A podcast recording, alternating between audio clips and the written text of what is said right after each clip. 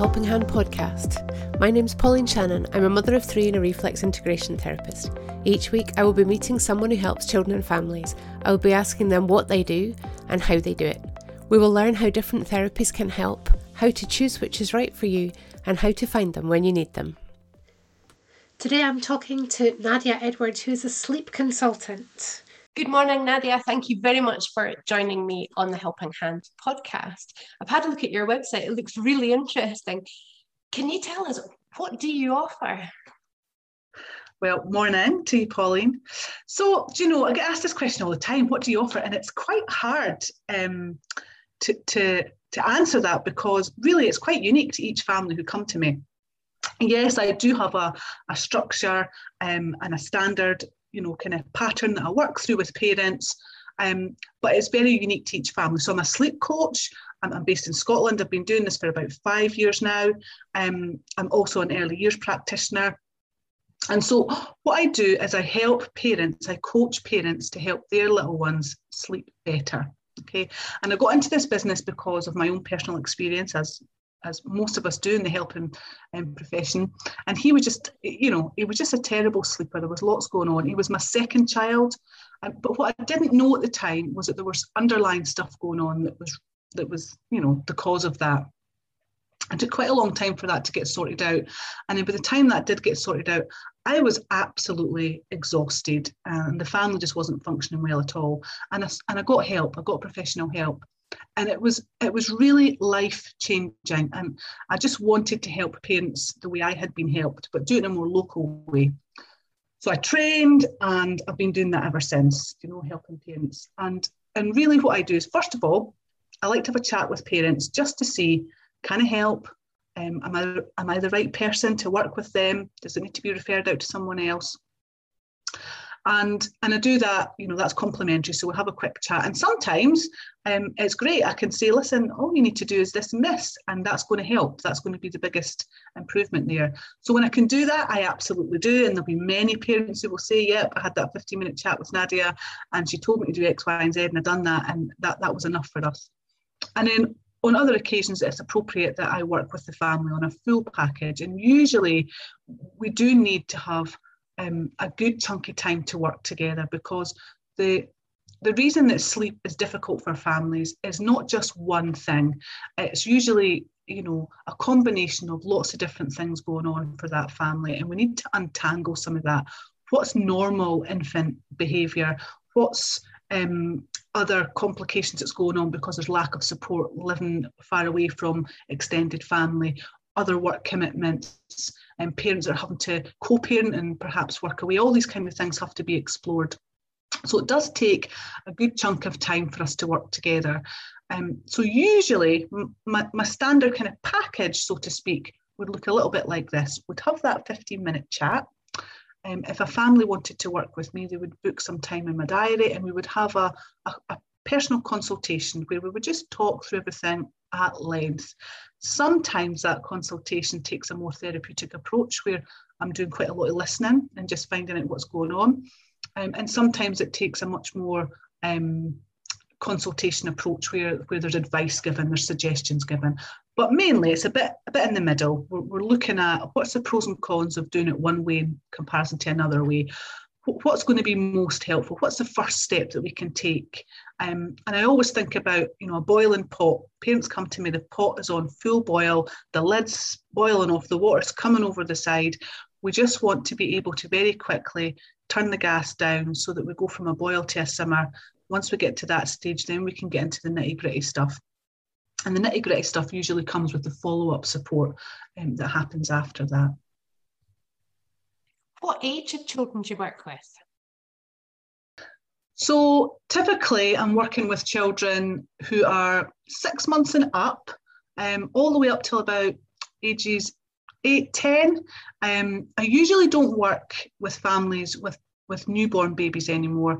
And that's not because the methods that I use are not appropriate for newborn babies, but it is because what I've found through my experience is that um, mums and dads get very anxious in the first kind of, you know, six months about routines and schedules and doing things wrong um, and failing and you know making a rod for your own back and all these kind of things.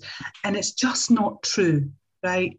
It's just not true. These things you know use your instincts cuddle your baby to sleep feed your baby to sleep enjoy the time get out and about in the baby carrier don't worry about all these routines um, and I, and I really felt like um, parents were being robbed of that lovely time you get when they're young, when they're just little, um, because they were worrying about these routines and what was going to happen in the future. And the truth being told, um, I was just working with a family recently who had worked with me with their little one a long time ago, and they've come back with their second baby. And she'd contacted me to say, you know, I'm really worried he's not going down in, in the bassinet independently, and I'm really stressed out. And we had this lovely chat, and I was like, look, you know, get out in the baby carrier, get out and about, get daylight, you know, like let's not worry about this and um, she did and she's come back now um, little one six or seven months and she said wow nadia do you know um, i just i just totally relaxed and as soon as i relaxed about everything i really enjoyed it i really enjoyed being a parent and i feel like the sleep improved and if i had been doing all the other stuff you know the routines and the schedules and all that kind of stuff i would have thought that that's because that was the reason that the sleep improved, but it wasn't. It would have improved anyway, just because it would have done. So I don't typically work with little ones at that age. And I usually, if there is a parent who needs help and support at that age, I would absolutely recommend that they hire a maternity nurse. Um, there's lots of wonderful maternity nurses out there to support them. I would recommend that they think about getting a night nanny to come in and take some pressure off if they're finding the night times, you know, exhausting, someone else to take over. So I would recommend that they invest um, some of their money that way rather than um, uh, with a sleep consultant, if that makes sense. And so all the way up, older children, but my, my, the age range that most commonly comes to me, I do get quite a lot of kind of mm, eight, nine month, 10 month old wee ones. I get a raft of them, but mostly it's toddlers and preschoolers um, that I'm working with. Um, so usually older, older children. Okay. Do the children come to you or do you see, sorry, first of all, do you work with the parents or do you work with the parents and the children? So I work mostly directly with the parents. So it's mostly about um, coaching the parents, about how to structure the day slightly different, about the bedtime routines, about the science of sleep, why the wee one might be waking up. So it's mostly with the parents. But as children get older, so um, you know, primary school aged, then I would do a bit of a combination between working with the parents and with the children, because actually um, that's something that can lack quite a lot in most parenting programs is that it's either one or the other. We either work with the parents or we work with the children, but actually it would make sense that we do a little bit of both. And all that means is it's not it's not anything intense, but it's perhaps having some follow-up calls with the child and saying, you know, how did last night go? Or I have a sleep diary that's um, child focused. Um, so I ask them, um, you know, depending on age, to fill that out um, and then come back to me and feedback. So what did you do that day? What kind of things were you drinking and eating? What was your bedtime routine like? Um, I might ask them to declutter their bedroom and set things up slightly differently. If we've got an, an older child one of the things with older children that can be quite detrimental to sleep is that they use their room for lots of different things. They use it for homework, they use it for sleep, um, they use it for socialising. And so sometimes it's about zoning the room out as best we can, you know, um, making the bed more like a sofa when it's social, but then when it's bedtime, making it into a proper bed. Um, it might be setting up a desk corner that's got the, the homework stuff on it that's just, you know, not sitting on your bed doing your homework. So things like that can make a big difference um, to sleep for older children. And do they come to you? Do you go to them? Do you do it online? So it's all done online, um, has been since the pandemic. um, but before the pandemic, I was 50 50. I would do 50% of my work online and 50% in home. Um, and so at the moment it's all online, it works really well. Um, parents usually come to me, so I will, um, my website's there, I'll try and do some stuff on social media, although um, we were just talking about that earlier, weren't we, about um, trying to be um, the jack of all trades, master of none. And, you know, I'm good at working with parents. I, I don't want to be spending all my time being a, a social media expert. In fact, I wouldn't have time, you know, if I had a great following and completely whiz bangy stuff going on on social media, I just wouldn't have time to work with the families I work with. So, but that's how I get out there, word of mouth. Um, so once you've been doing it a while, people do tend um, to, to pass on your information and so people come to me from friends and family. Um, there's other social media channels where people will ask, you know, does anybody know somebody who can help with this issue? And often people will then say, oh, you can go and get Nadia and things like that. So it's word of mouth. It's it's not the best. I would rather be able to work with an organisation and not have to be self-employed, if I'm being honest. But um, what I do just doesn't seem to exist um, in organisations. It's becoming more and more um, incorporated, but um, it, still doesn't exist to the level, the intense support that I give on a one to one basis. So that's why I continue to do it. Nadia, you said you work with people for a chunk of time. That's not very precise. Can you give me an idea? So imagine I'm a parent out there with a child who's not sleeping. I want to know if I'm going to come to you once or 26 times. Can you give me a bit more guidance? So, so, so it's definitely we work over a four-week period. Um, that's the minimum. Okay. Now that doesn't mean that everything's resolved in a four-week period, but what I have found is that that period of time where we have a, um, a consultation of about 90 minutes up front, and then we'll have four weeks um, worth of time where we fill in, you know, interactive sleep logs. We will have around about five one-to-one um, follow-up coaching calls and obviously email in between that. I find that, that that's enough to get parents to the point where they're feeling calmer, more relaxed, they're seeing improvements, and um, you know if there's work that still needs to be done after that, that they know what they're doing, that they can they can start to make those steps on their own, or at least make them on their own for a good few weeks, a good month, and then perhaps top up with some support thereafter. So the length of time it takes um, for families to get to their goal really does depend on each family.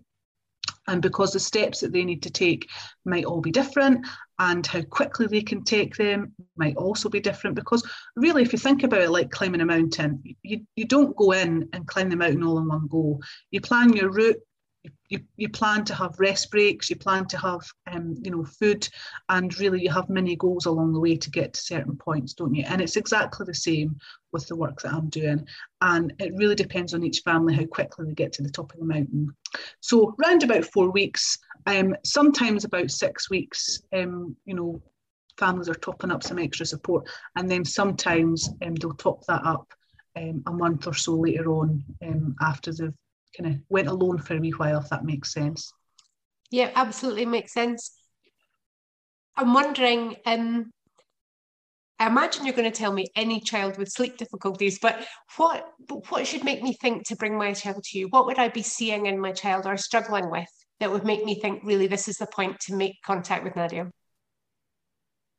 That's just a brilliant question, Pauline, because what what is um, what's normal, right? You know, and there's been a lot of research done um, to, to talk to us about what we should expect. And some of this stuff is about society.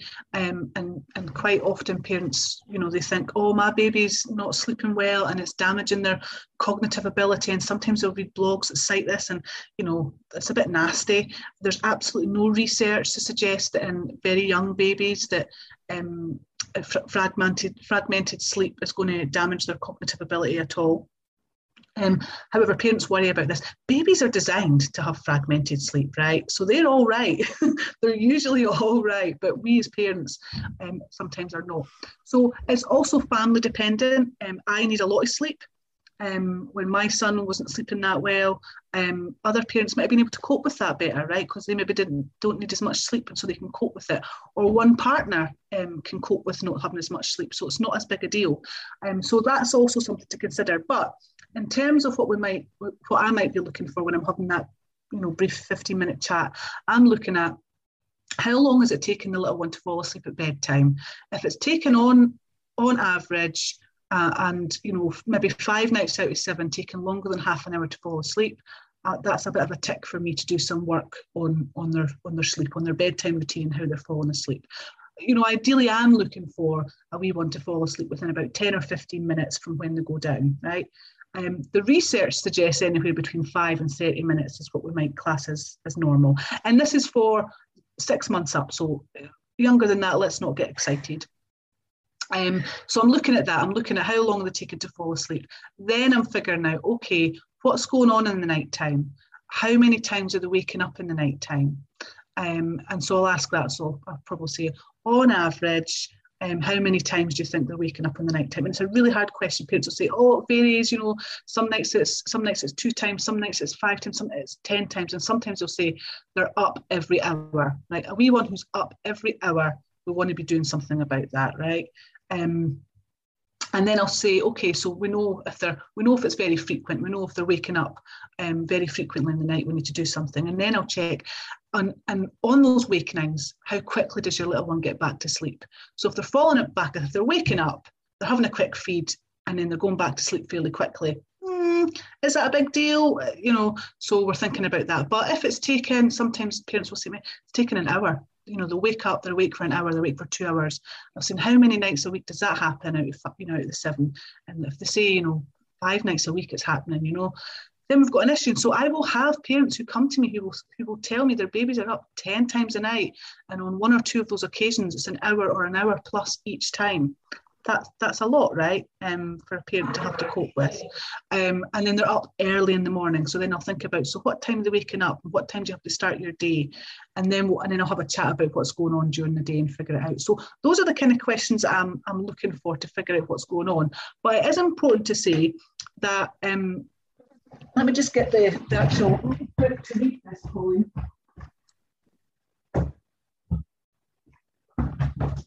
Because I think this is important to reassure parents. I know it's hard, I, I do, I really know it's hard, but um, you're looking at um, a recent study of over 50,000 infants found that night wakening was still very prevalent amongst 6 to 18 month old babies, with nearly 70% of all children waking at least once in the night. Um, and nearly 20% of babies waking more than three times in the night and that was, that was 2014. And so, if 70% of a population have a particular behaviour, it's very unlikely to indicate any pathology, right? Um, and so, whilst whilst this can be hard for parents, it is normal that our babies wake up in the night. You know, they're looking for connection. They're they've got little tummies. They're looking for a feed, um, and it's okay. It's nothing that the parents are doing. you know, it doesn't mean you're a, a, a, bad or a good parent based on how well or not your child sleeps. Um, some of that is just normal infant behaviour, and some of it might be your baby's personality. You know, their their inherent um, temperament, right? Um, my son's temperament, wow, you know, in comparison to my daughter's, they're absolutely chalk and cheese. And you know, she was sleeping 12 hours at 12 weeks at night time. I thought that was normal. So when my son came along and was totally opposite, I really did think that I had done something wrong as a parent. Um, and and I hadn't, you know, some of that was just normal baby behavior. I'm sure you're not the only one that feels that. I think it's really important to repeat what you're saying is that unrealistic expectations are leading people to feel that they're doing something wrong, which adds to the stress they've got and makes things more likely to to go wrong. So really pleased to hear you say that. Yeah, yeah, yeah, and it's uh, you know, and I just wish society was set up more to help, um, you know, mums, dads, families, um, you know, the things that would have helped me back then. I, I just didn't know that you could hire maternity nurses. I didn't know they were in my price range, right? I thought they were for the rich and famous. Um, you know, I, I was still ironing, you know, my daughter's baby grows. I mean, who thought why didn't anyone say to me, Nadia, you don't have to do that? Um, and but I was coping okay on the surface, and it looked like I had a good support network, and you know certainly I wouldn't have been on anyone's radar to to do any kind of intervention, but it slowly postnatal depression crept in, you know, and um, and then once it crept in with me, it wasn't too long before my husband was unwell uh, as well, and so for a while, for a long time, we were a pretty sad family who were, uh, you know, it felt like I was drowning constantly. Um, so I'm really proud that I've got to the point now where, you know, we're definitely not in that place, but also that I can recognise when some of those feelings come back and I can think about what can I do that helps my family. Um, and that would be my tip to, to parents, you know, if you've if you've got some spare cash, Um, you know, use it to do things like get the online shopping, um, you know, have a cleaner come in if you can afford that. Um, get get one of your friends if they want to buy something for your birthday or your Christmas or anything to, you know, perhaps do a nice meal for you at home or come and clean the house for you or put it towards one of these things um, rather than it being well, I don't know when the last time I done my hair was, but you, you know what I mean. Um, it's okay to spend some money on maternity nurses or night nannies and, and people to come in to, to give you that support. I really wish um, that I had known about it then. And maybe, maybe, because sometimes I do recommend this with families and they tell me they can't think of anything worse, right? You know, they don't want um, the, the, the, the, loss of control does not do them any favours. Um, but again, if I'd had some talking therapy at the time, maybe I would have been able to explore the reasons why I felt uncomfortable with someone else cleaning my house, you know, or why I felt uncomfortable with the house being dirty. What's the big deal? Gosh, now I don't know the last time I cleaned, you know, Hoover every six months. Nadia, if somebody is listening and they're recognizing either their experience in yours or their child's behavior patterns and some of the sleep patterns you've mentioned, how do they get in touch with you? So the best way to get in touch with me is through my website because it's always up to date. Um, if you want to ask any questions, the best thing to do is book a discovery call. They literally are calls to have a chat. So, you know, they're about finding out about me, if I can help, finding out about your situation, all that kind of stuff. Um, and that's the best way. Yep, you can email all that kind of stuff, but I am really slow with my emails um, and very rarely on social media. So get me at nadiaedwards.co.uk. Brilliant, Nadia. Thank you so much for your time, and I hope that will give some reassurance and another option to some parents who are out there. Perfect. You've been listening to the Helping Hand podcast, connecting families with help and support when they need it. If you want more information or to find a therapist near you, go to helpinghandonline.co.uk.